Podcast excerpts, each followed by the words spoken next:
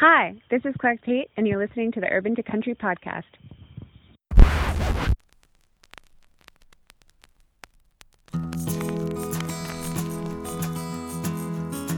Welcome to the Urban to Country podcast, a collection of inspiring and edifying conversations with amazing people.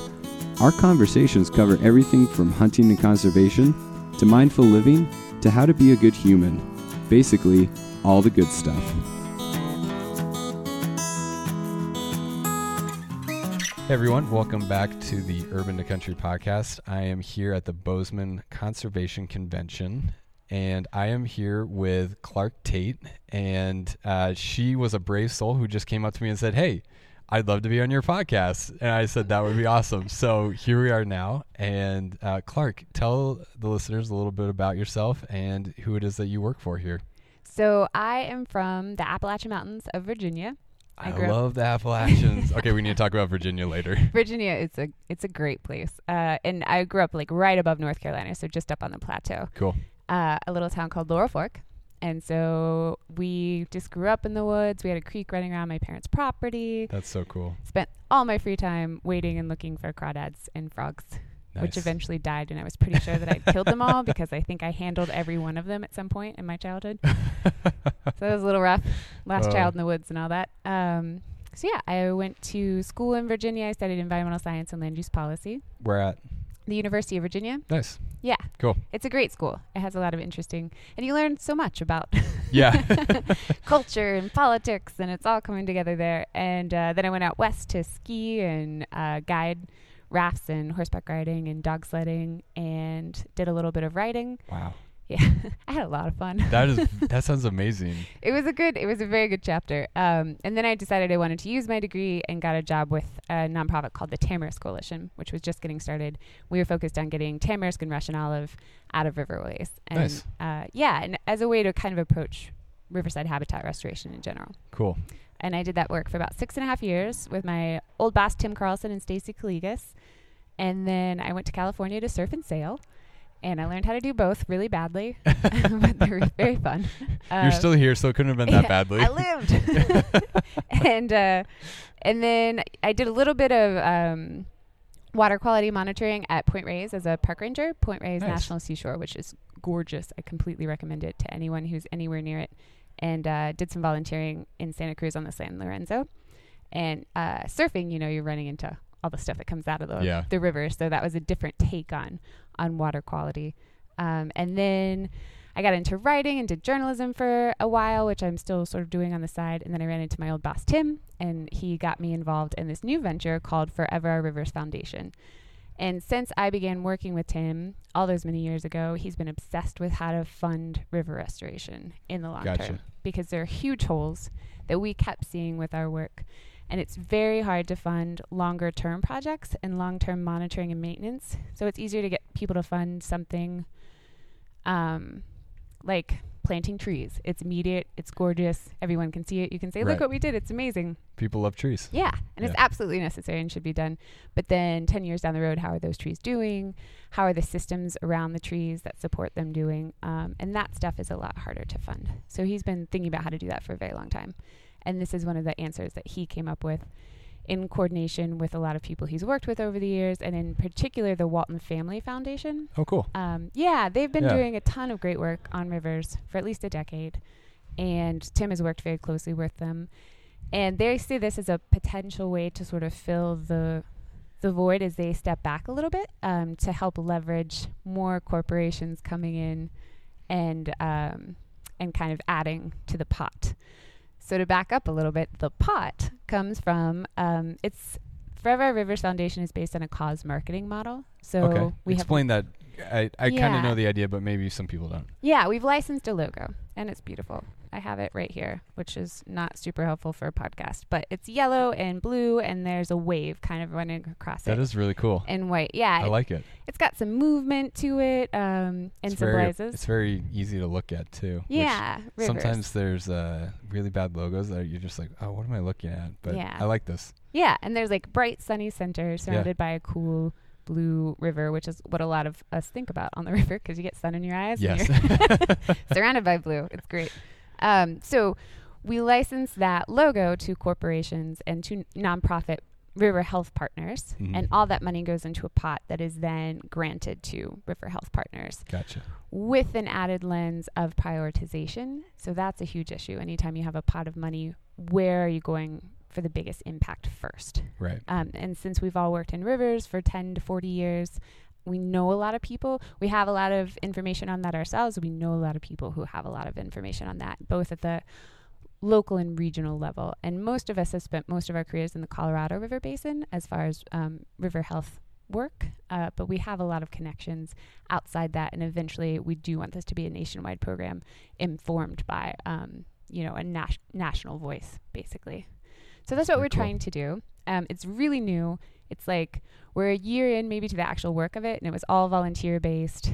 Um, Tim was running it all, my old boss, and then he got three of us on to kind of help ramp it up. And we're about to hire our first executive director, which is really exciting. That is amazing. Yeah, so things are happening. So we're just kind of out in the world talking about it for the first time to see um, how people react and how we can be receptive to their feedback and how we can design a marketing campaign that will make this logo really important to the consumer because that's what will make it valuable to a corporation who wants to put it on a product or on their website to tell everyone we value rivers and so that needs to, that logo needs to speak to the consumer in that way to say oh this these groups really value rivers. So it's like the World Wildlife Fund stamp. Yeah.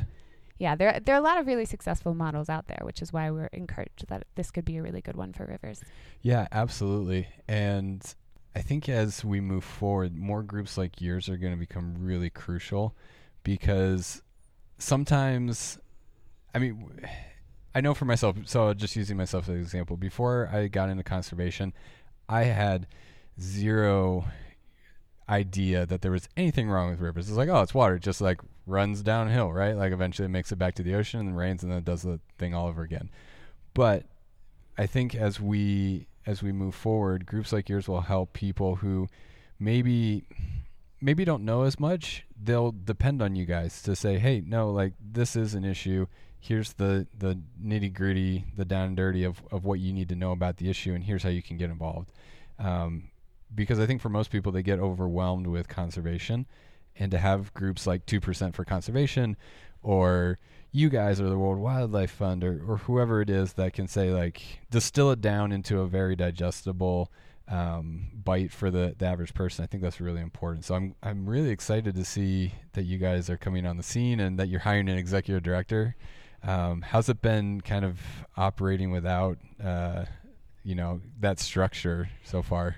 Well, I, I think for me, because I've worked with Tim and Stacy on in the startup stage of the Tamarisk Coalition, it feels a lot like that, where Gotcha. there are a lot of big ideas pulling around. You're doing a lot of work um, as quickly as you can, as well as you can, and just taking what you have and moving from there, and just being very honest and transparent. Like, Right. here's where we're at. Here's where we're going. Like, um, is that interesting to you? Can you help us get there? And, Yeah. and for example, when we reached out to Jared a week or two ago um, to ask about two percent for the um, for conservation, Mm-hmm. and and what the model was there and how we could potentially collaborate. Um, and he invited us to this conference, which I love the title of. Um, yeah. yeah, uh, conservation is not a competition. Yep. Right? Yeah. So just that idea of everyone helping one another because it, Yep. it does get overwhelming with so many groups working towards conservation and and how are we coming together to make that to tell that story to the consumer and to the average you know Yep. consumer of the environment who's out in the woods walking around or swimming in a river and how safe is that river um, so yeah it's been really encouraging that people have have really wanted to step in and help and help us get this money together because then we can redistribute it to all the other groups working on rivers nationally Gotcha. So, what are some of the key areas that you guys are focused on right now? Obviously, you're the the convener of the pot, but what are like what are some of those key areas that you want to see people get behind and get more money behind? What are you working on? It will depend a little bit right now where the money ends ends up coming from. Like I Right. said, we're we're pretty knowledgeable in the Colorado River Basin. So Mhm. where we have disc- distributed grants and we've done four or five, it's been to our trusted partners in the Colorado River Basin. Um, if we get a couple of corporations that are based in the Bay Area and they want to work locally, then we probably focus on that next. I see. So yeah, f- uh, moving away from the Colorado River Basin, where we we know where to put money to do good really quickly. um, we'll have to reach out, start reaching out to different networks. And since we can't do that nationwide, it will be a little bit of the chicken or the egg where we get funding first and where people are passionate about getting on the ground. And then we can start building that data to really inform a nationwide strategy. Gotcha. And what can the average person do to get involved with you guys? I mean, if let's say I want to help you, what would you say that I should do?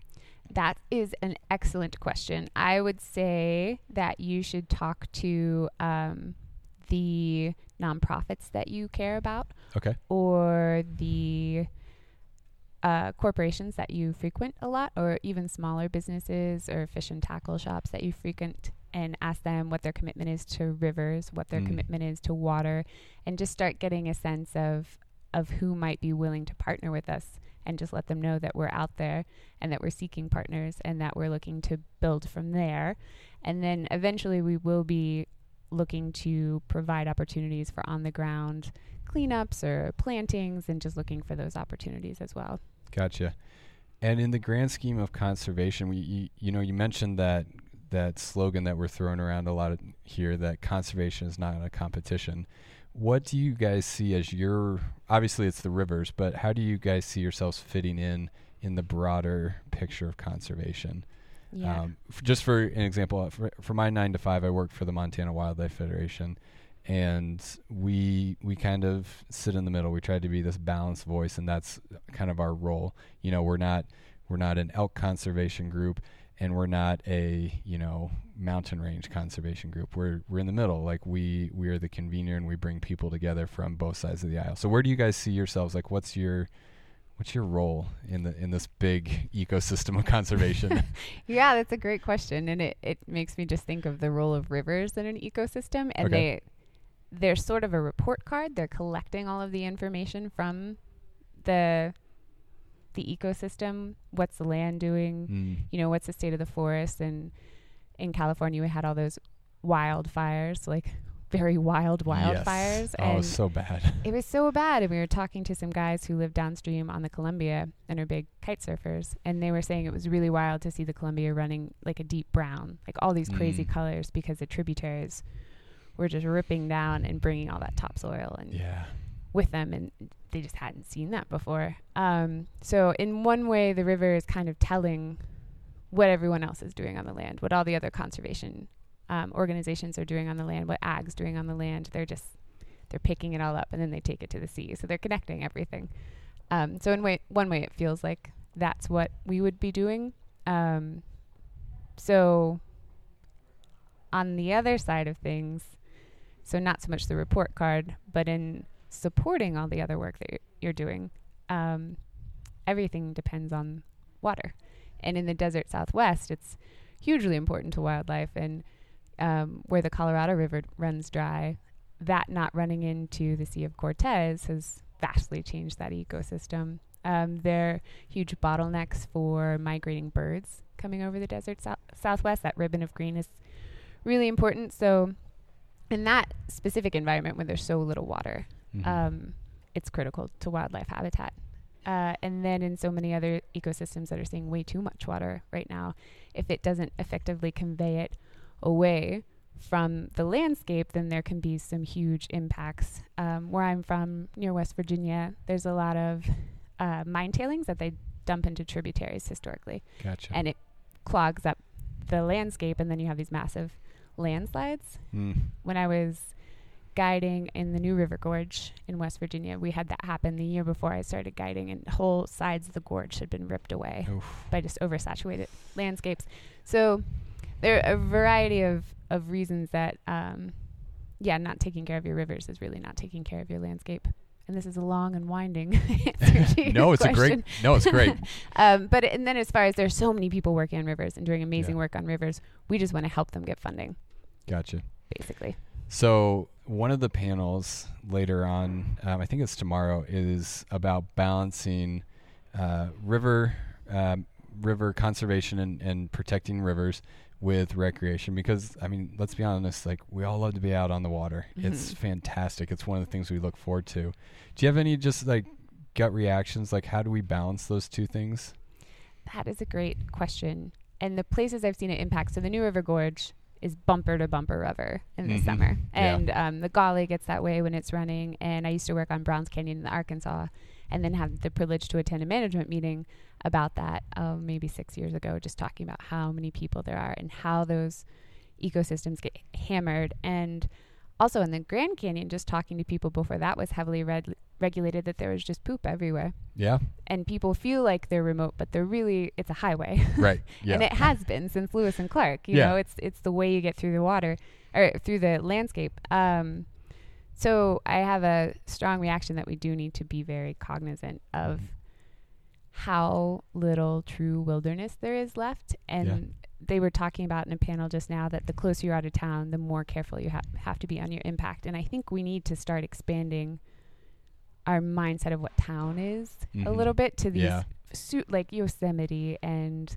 the Grand Canyon, just these gorgeous places that draw all these people and the massive amount of impact that we have there. We want to people to feel like they're in the wilderness, but kind of need to be a little more realistic about how high traffic is in those areas. Yep, absolutely. Um, it's this weird space with these national parks and national monuments because on the one hand, that it is still nature. Mm-hmm. The animals are still wild. Like if you go up to that grizzly bear, it will Yeah. eat you. like it's it's gonna do what a grizzly does. But at the same time, it's a very controlled environment. So yes, you're right. Even though we want to think like, oh man, the Grand Canyon is this wild place, it's really not, and it's so fragile because of the high volume of people that come there every year. And I mean, here in Montana, we have Glacier National Park, we have Yellowstone, and just seeing the impact that the number of people that those places get each year, Mm-hmm. uh, it it is concerning. And I and I don't have the answer, and I I appreciate you know your your thoughtful answer to my question of what's the solution because I don't know that there is necessarily uh, like this is the thing that will fix all of this. Yeah. I think more important is that we're having these conversations and we're acknowledging that hey, we need to do better, and let's let's talk about how we do better. So Yeah. yeah, Definitely. And I, I do think um, elevating the the role of a backyard trail and Mhm. how amazing that is. And I we have this this kind of glitzy nature of our culture to go to these really iconic places and maybe Yeah. we're just going a little too often and we need to really pay attention to the places that we can get yeah, more quickly and that we can really fall in love with and take care of day to day. yeah.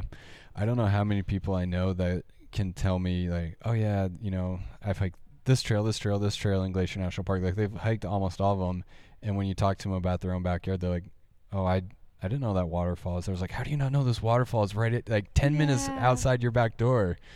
Yeah, so I agree 100%. Yeah, a little more local exploration would go a long way. Yeah, that was one of the most touching things at my grandpa's funeral. Somebody mentioned how proud he was. And he lived in Bland County, Virginia, which is one of only two counties, I think, in the nation that you drive into and out of through a tunnel. Just Oh, between cool. these two massive Blue Ridges of the Blue Ridge Mountains. And he was so proud of having walked all over Walker Mountain and just knowing every inch of his farm and knowing every inch of the landscape around. And I think we've lost that sense of connection. And of course, if you live in a suburb and you're not lucky enough to grow up on a big Yeah. farm, then it's it's harder. But there's still so many trail systems and so many Yeah. beautiful things. I actually did a trail project for an online company and found and I got to research trails all across the nation and write about them. And every inch of our nation is gorgeous and has access to amazing natural lands. And Yeah. I think we need to really appreciate that more. Yeah. Well, Clark, this has been a fun conversation. I really appreciate you coming up to me and, and asking to come on. This is this has been a lot of fun. Um, I'd love to have you come back on a, another time, and I I want to hear about the dog sledding and the Oh, yeah. Like it's I the the hard thing about these is I'm packing them in like so close. I don't get to really dive into like you know your personal story, which Mhm. I would love to do sometime because you seem like a really cool person. So Oh, well, I definitely have to have you come back on and um, and hear more from you. But I've got a couple of last second questions right. for you. Um, people will probably recognize some of these because I've been asking a combination of these to the different people that have come on. But do you have a favorite movie? Oh man, yes. What What's your favorite movie? It's a weird one. That's okay. As it is in heaven. I've never heard of that. I know. I think it's Swedish. It's this gorgeous language that I cannot at all understand. It was on Netflix for like a hot minute, Gotcha. and my friend told me about it, and it's pretty artsy. Um, but yeah, it's about human connection. Cool. basically in the power of it. That's awesome. Yeah. Yeah, nice. Okay, so what's it again so people can go watch it? As it is in heaven. As it is in heaven. Highly recommended. Awesome. Uh, pancakes or waffles? Ooh. I feel like I'm choosing between my parents. They have very strong views. Should I have like half and half? Nope, you No? got it. We're Yeah. making you choose. You got to go with one. pancakes because you don't have to own a waffle iron. I'll Oh with pancakes. man, you're letting me down. Okay, that's there's no wrong answers unless you choose the wrong answer. Which, yeah, obviously there's one. okay, uh, what would uh, what would be a message you would send to your younger self if you could send one message back? be kinder to yourself. Mm, I love that. Why would you send that message back? Um, well, one, it makes life more fun. Yes. and it's it's the basis. Actually, I was just talking to my friend about this at lunch. Um, even when talking about the environment or any kind of divisive issue, if you bring angst and anger to it, you're just shutting people down. And if you can come from a loving place, like loving humanity, loving nature, and understanding that we're all just swimming through our own, you know, challenging upstream battle, Yeah. uh, then you can actually affect change if you're coming from that loving place. And to do that, I think you have to be really good with yourself. Yeah. And again, you just enjoy it all more. It doesn't impact you so much when somebody else is having a terrible day. You can just Yeah. be like, I'm sorry for you. I'm going to go smell these flowers.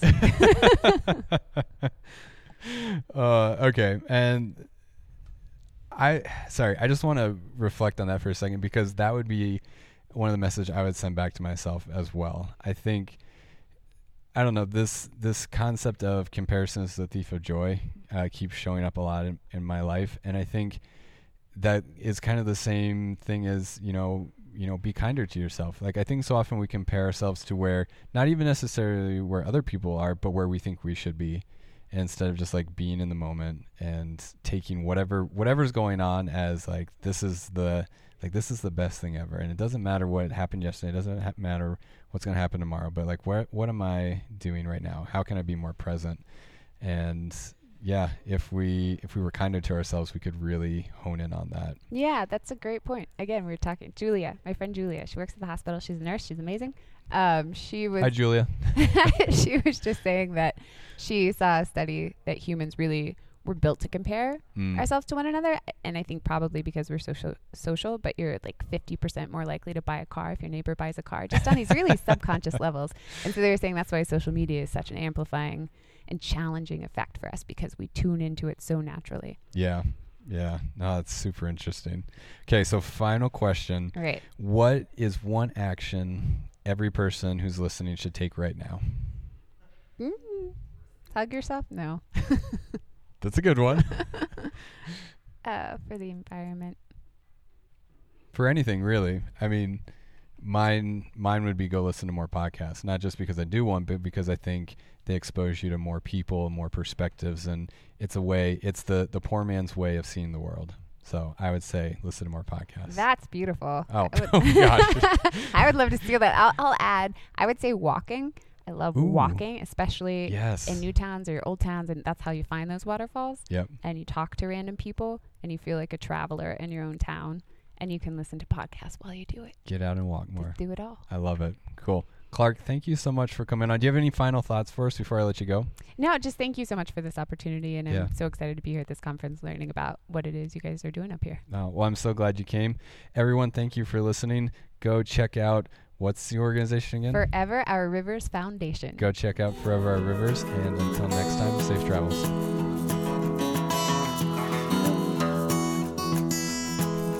Hey friends, me again. Just a quick reminder that if you like this episode, please rate, review, and subscribe on whatever platform you prefer. See ya.